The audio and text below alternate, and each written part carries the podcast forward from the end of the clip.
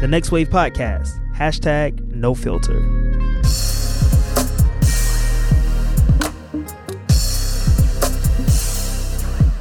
Hey, Next Wavers, Adrian here. I can't tell you how much it means that you're continuing to ride with us on this journey as we talk about various topics across our union through a Next Wave lens. We've been Next Wave officially by name for over 10 years now, but the Young Worker Movement has never not been a part of AFSCME's rich history. So, as we go back to the basics, I do want to remind you that we're all about union, political, and social engagement. And so, without further ado, I want to officially welcome you to episode 3 Beefing with the Boss, Part 2. Ken, what are you doing? This is not okay. And for them to treat me like this in my home, like this is my home. Sounds crazy, right? Well, just wait until you get the context. You'll see just how wild it really is. So, while we've been gone, a lot has happened. As you know, I'd reached out to both Jessica and Crystal to get information on their organizing drives. And so, when we last spoke, we were just moving from finding out the origins of the organizing campaigns and leading up to a direct standoff with management. So let me go back and catch you up a little bit to take you to this moment. Jessica and her coworkers had come together and decided that they wanted the union. They were knee deep into their organizing campaign, and of course, management had a response. They responded by bringing in what we like to call union busters. So they would come into the hospital, and we were like, Who are these people that have free range of the hospital? They're really creepy looking, too. It was like these guys that were like super creepy looking. They had one woman who was like the nice cop, the good cop, you know, and the rest of them were like the bad cop. They had free range of the hospital. They would come around, they would wait outside patients' rooms for us. They would yell at us in the middle of the hallway where patients and families can hear, and it was okay for them to do that. What types of things would they do? They had captive audience meetings. These meetings were mandatory. So they would take, we were short staffed already, right? Then they would pull people from the units to go to these meetings. Here's these union busters who are like grabbing us and pulling us out of these patients' rooms when we're trying to care for patients. They didn't care that there was only one aide on the floor while people were in these meetings and that the patients were suffering from it. But once you were in the meeting, like if you needed to get out to use the bathroom, if you needed to get out for whatever reason, you weren't let out of the meeting. Management had lists and they had to check off which employees went to the meetings. And I was like, Can I see the list? And I was never on the list. But I would be slick about it because I'm like, Fine, you don't want me in the meetings. I'm still going to find out what's going on in these meetings. So I would take my dinner break and I would go sit in a equipment room that was attached to the room that they were having the meetings in. Yeah. I'd be I'd be like sitting there with my legs up and I'd be taking notes because I'd be listening to the meeting, but I found ways around it. So things were immediately kicked into high gear at this point in the campaign. I knew, well, we both knew that management will have some sort of response, but this almost seemed like overkill. It was a bit much. So I asked Jessica why did she think management responded the way they did? when we first started organizing, we thought it was going to be like a group of like maybe unit coordinators and PCTs on the unit, right? So we thought it was going to be maybe two, three, four hundred people. When we started getting deep into it and we realized like just how many people had to be in it, we were like, oh God, there's 900 of us. And it was a little intimidating at first, but we were like, wow, like this could be really powerful. We'll be bigger than the nurses. And when the hospital caught on to that, they were like, super fearful because they're like, holy crap, this is bigger than the nurses union. These people are going to have like a really powerful voice if they all get together and actually make this happen. So management was like working double time to kind of shut the whole thing down and to instill fear into people to kind of shut it down. So with all of the intensity going on around the hospital, how could folks maintain concentration to focus on the union organizing? we started meeting at McDonald's after work. We started meeting. We all worked different shifts too. That was the thing. So I was like on evenings. A couple people were on evenings. A couple people were overnights. A couple people were days. So we would meet anywhere, at any time, at any hour. We would meet in the lounge. We would meet in a storage closet in the hospital if nobody was if nobody was around. But we would be smart about it because I'd be like, okay, I'm on my 15 minute break. I'll run downstairs and I'll meet you now. Or like, I'll take my dinner break, I'll bring my sandwich, but I'll run downstairs and I'll meet you now. So it wasn't like they can come after us and be like, what were you doing off of the unit for 30 right, minutes, you know? Right. So we were smart about it, but we were also kind of stealthy. And this is while they were having these meetings? I mean, did you ever go into any of these meetings? What happened? Uh, administration started having them. Okay. I found out about them and I showed up to one. How was that? well, the HR guy that I know very well, he was the one kind of holding it with a union buster who I didn't know was a union buster at the time because it was the first time I've ever seen this guy. I didn't know if he was a new employee, who he was. So I walk in and I was like, "Hey Ken, is this where the meeting was?" And he was like, "No, there's no meeting here." But there were like 50 people in the room. He turned me around and he walked me out of the room. And I'm like, "Ken, what? You, like, what's going on here?" So I was like, "All right, I'll fix you." I found out there was another meeting going on on the 10th floor. So I was like, "All right, I'll go to the 10th floor. I can't be in this one. I'll go to the 10th floor." So I walked into that meeting and I sit down before they shut the door, and I had my pad and paper and I was like, okay, what is your name? What is your last name? Where are you from? Why are you here? And they got really upset with me. They're like, you need to leave, Jessica. It, this was the union buster speaking.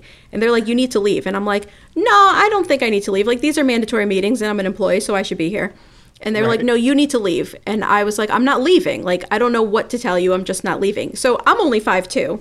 So here comes this guy who's like six foot five, picks me up, literally picks me up and brings me outside the room and puts me down. And I was like, okay, wait a minute. This is, did this just happen? Stop playing. Because now I'm about to lose it. Now I'm about to lose it. So my coworker Helen, who works on the eighth floor, I'm on the eleventh floor. She's on the eighth floor. She was like, "Oh hell no! If she's going out there, I'm going out there because I don't know what this guy is going to do, and I need to protect her." And I'm like, "All right, let's go." So he's like dragging me out the room, and I'm like, "Come on, Helen! She's coming behind us." I wish this was the worst of it all, but there's more. These union busters were seriously terrorizing the leaders at this hospital. It even got to a point where things started to become personal. But they would also use like fear tactics where they knew my mother worked there. Like they knew everything about me. They knew what I looked like, who I was, where I lived, what I was doing on the weekends. It was really creepy. But they would come around and they'd be like, Jessica, how's your mother today? Or is your mother working today? I know she works down in the ambulatory surgery department. And here I am wanting to haul off and like throw a stapler at this guy's head, right? Because I'm just like, that's my mom. Like, no, you're not going to mess with my mother, right? Right, right. And this incident right here is what brought us to this point. I had a good relationship with the head of HR, and I pulled him aside one day and I was like, Ken, what are you doing? This is not okay. And for them to treat me like this in my home, like, this is my home. This is not okay. And he was like, there's nothing I can do about it, Jessica. Like, it is what it is. Clearly, a pivotal moment in the fight. So let's take a second to pause, and while we allow things to cool off for a bit here, let's check back in with Crystal, who's been fighting the good fight at UCAN. She too went through various obstacles, including but not limited to captive audience meetings, propaganda, and targeted attacks at the organizing committee. It even got so bad that AFSCME's president Lee Saunders had to issue a statement. You have difficult jobs even under the best of circumstances.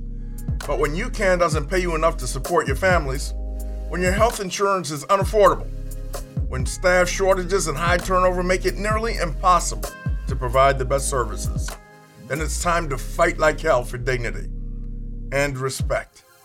Because you deserve better, and the kids who need your help deserve better. So, Crystal, after all of the nonsense and even with the word from our international president, there was still work to be done in the fight, right? Were you up for it? I was a little nervous, but I also knew like this is how I will be protected once I do step up and say something. Right. Then then the flood doors of my activism will can, you know, just be opened and I can just do everything that I want to do with all due, you know, with all due respect. I became more of an agitator versus an aggressor. So normally I would just be loud and asking questions, but I had to learn you know, how to um, efficiently agitate management mm-hmm. as opposed to being just loud and aggressive. Mm-hmm. And then modeling that behavior for my coworkers to see that, hey, you can question management right. on anything, especially when it comes to your rights as a worker. So, leading this counterattack, what were some of the things you all did to bring the fight to the boss? Petitions. We had petitions. We had letters from uh, community activists mm-hmm. um, we had like the naacp of the president of the west side chapter of the naacp um, came and met with some of the higher ups in upper administration in an effort to say hey we need you guys to fight for the people that are working hard every single day. As crystal began to outline the resistance that she and her coworkers had put up I her to flesh out the details a little bit more. You know, I really wanted to get to the bottom of the who, the what, the when, the where, and all the hows. Yeah, we we pulled on all of our resources that we could possibly come up with. We did have like the organizing committee petition, um, the uh, the GOTV position. I'm, I'm sorry, petition where everybody that was planning on voting um, for the union signed their name. And it was a nice big colorful poster with pictures to let management know. And i remember um, when that came out which was right before the the actual um, election when that came out i remember the program director i walked past his office and he was just looking at it just reading it so intensely. And i was just so proud like yeah you see we got that majority. We had um, our recently elected cook county uh, commissioner who uh, is very good friends with our CEO here for the for UCAN. Um, he wrote a letter and signed it. You know, he's very he's an active supporter of our um, movement here at UCAN. I found it interesting looking back at all the different resources that future union members were able to pull together and fight back. Jessica over in Connecticut had also mentioned that they had leaned on community support when it came time to push back against management. We contacted Senator Blumenthal from Connecticut and um, some state reps, and we had rallies. So we had a rally right there at night with like lights and candles and all kinds of stuff to draw attention. And Senator Blumenthal, he came and he spoke, and the state reps came and they spoke about the importance of you know standing together and organizing and things like that. Um, we also went to local churches and spoke to the congregation about the reasons for our organizing and we kind of let them know what was going on inside the hospital because although it was a community hospital, it is a community hospital, and although we all kind of support each other, it was important for us to get out information about why we were organizing. And, you know, this is a community and we're supposed to care for each other as if you're our family. And these changes that are within the institution are preventing us from caring for you the way that you need to be cared for and that we want to care for you. We tried to get in a few newspapers. That was really difficult, but because we couldn't get really articles into papers, we decided to kind of leaflet the town, the whole city, and we would create flyers and we would just hang them up all over the place. We would go into businesses and we would hand out flyers and Right. any speed bump or block in the road that we hit, um, trying to get the information out to the community, we we just went around it. We found ways around it. And just to move things on a bit, I wanted to jump right in and talk about the aftermath of Jessica and Crystal fighting back and capture the feelings of them and their coworkers. It was a fight, right? It was like a huge fight. And mm-hmm. the hospital did us really dirty. They didn't give us all the information that was required to be given to us to hold our election properly. They had the union busters. They did a lot of dirty things, and we were forced to file charges. When we finally won our election, it was just like this huge relief and this huge, like, okay, every single moment, every time being pulled out of these meetings, every tear, every heartache, every time you wanted to just scream and crick and cry, all of it was worth it to to finally end up where we were. And it was a 5-year struggle. It was nearly 5 years, start from finish, and we never gave up. What a journey. I promise you I'd feel riled if I didn't circle back with Crystal to catch some of the highlights of the celebratory moments too. I was there when we were counting the votes, so Okay. I can I remember asking um, my organizers like, can can we clap? Can we celebrate? and they're like, yeah. So it was like, yeah, because we were in like this little tight little quiet little room. I don't know. Um, so you know there was a a very like small celebration there. We took pictures. We tried to celebrate. We tried to, but we also tried to be respectful and not try to come back to work and say, ah, now look, you know, aha, you know. So Right. um, we tried to just have some integrity too. But we did celebrate the fact that the majority of the coworkers here, the staff population here, and in the TLP program, they actually did feel that we needed a union. And so now that we're here at this point, is there anything you'd like to leave with our listeners and or a message to other workers fighting the good fight? Yeah, so and it's it's pretty much the same with my clients that it is with my coworkers.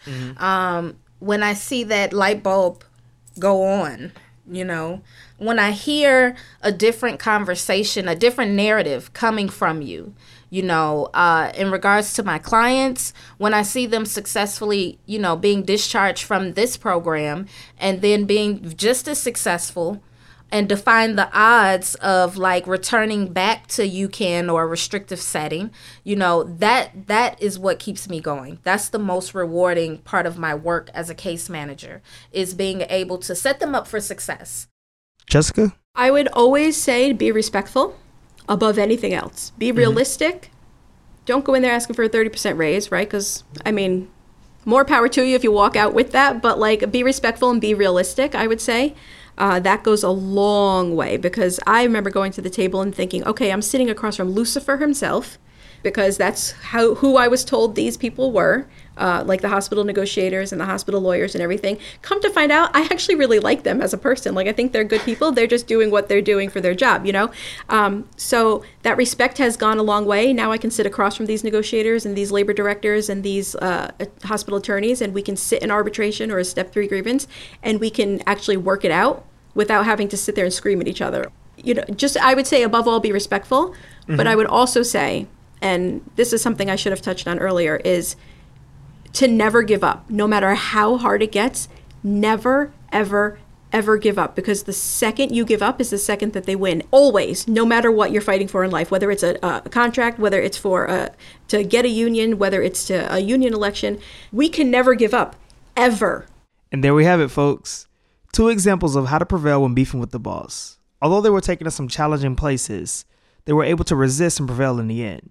As union leaders, we know that the work of our union is never finished. So shout out to Jessica Alul and Crystal Gardner for taking a stand and fighting to expand the rights of behavioral health workers and hospital workers in Chicago and in Connecticut.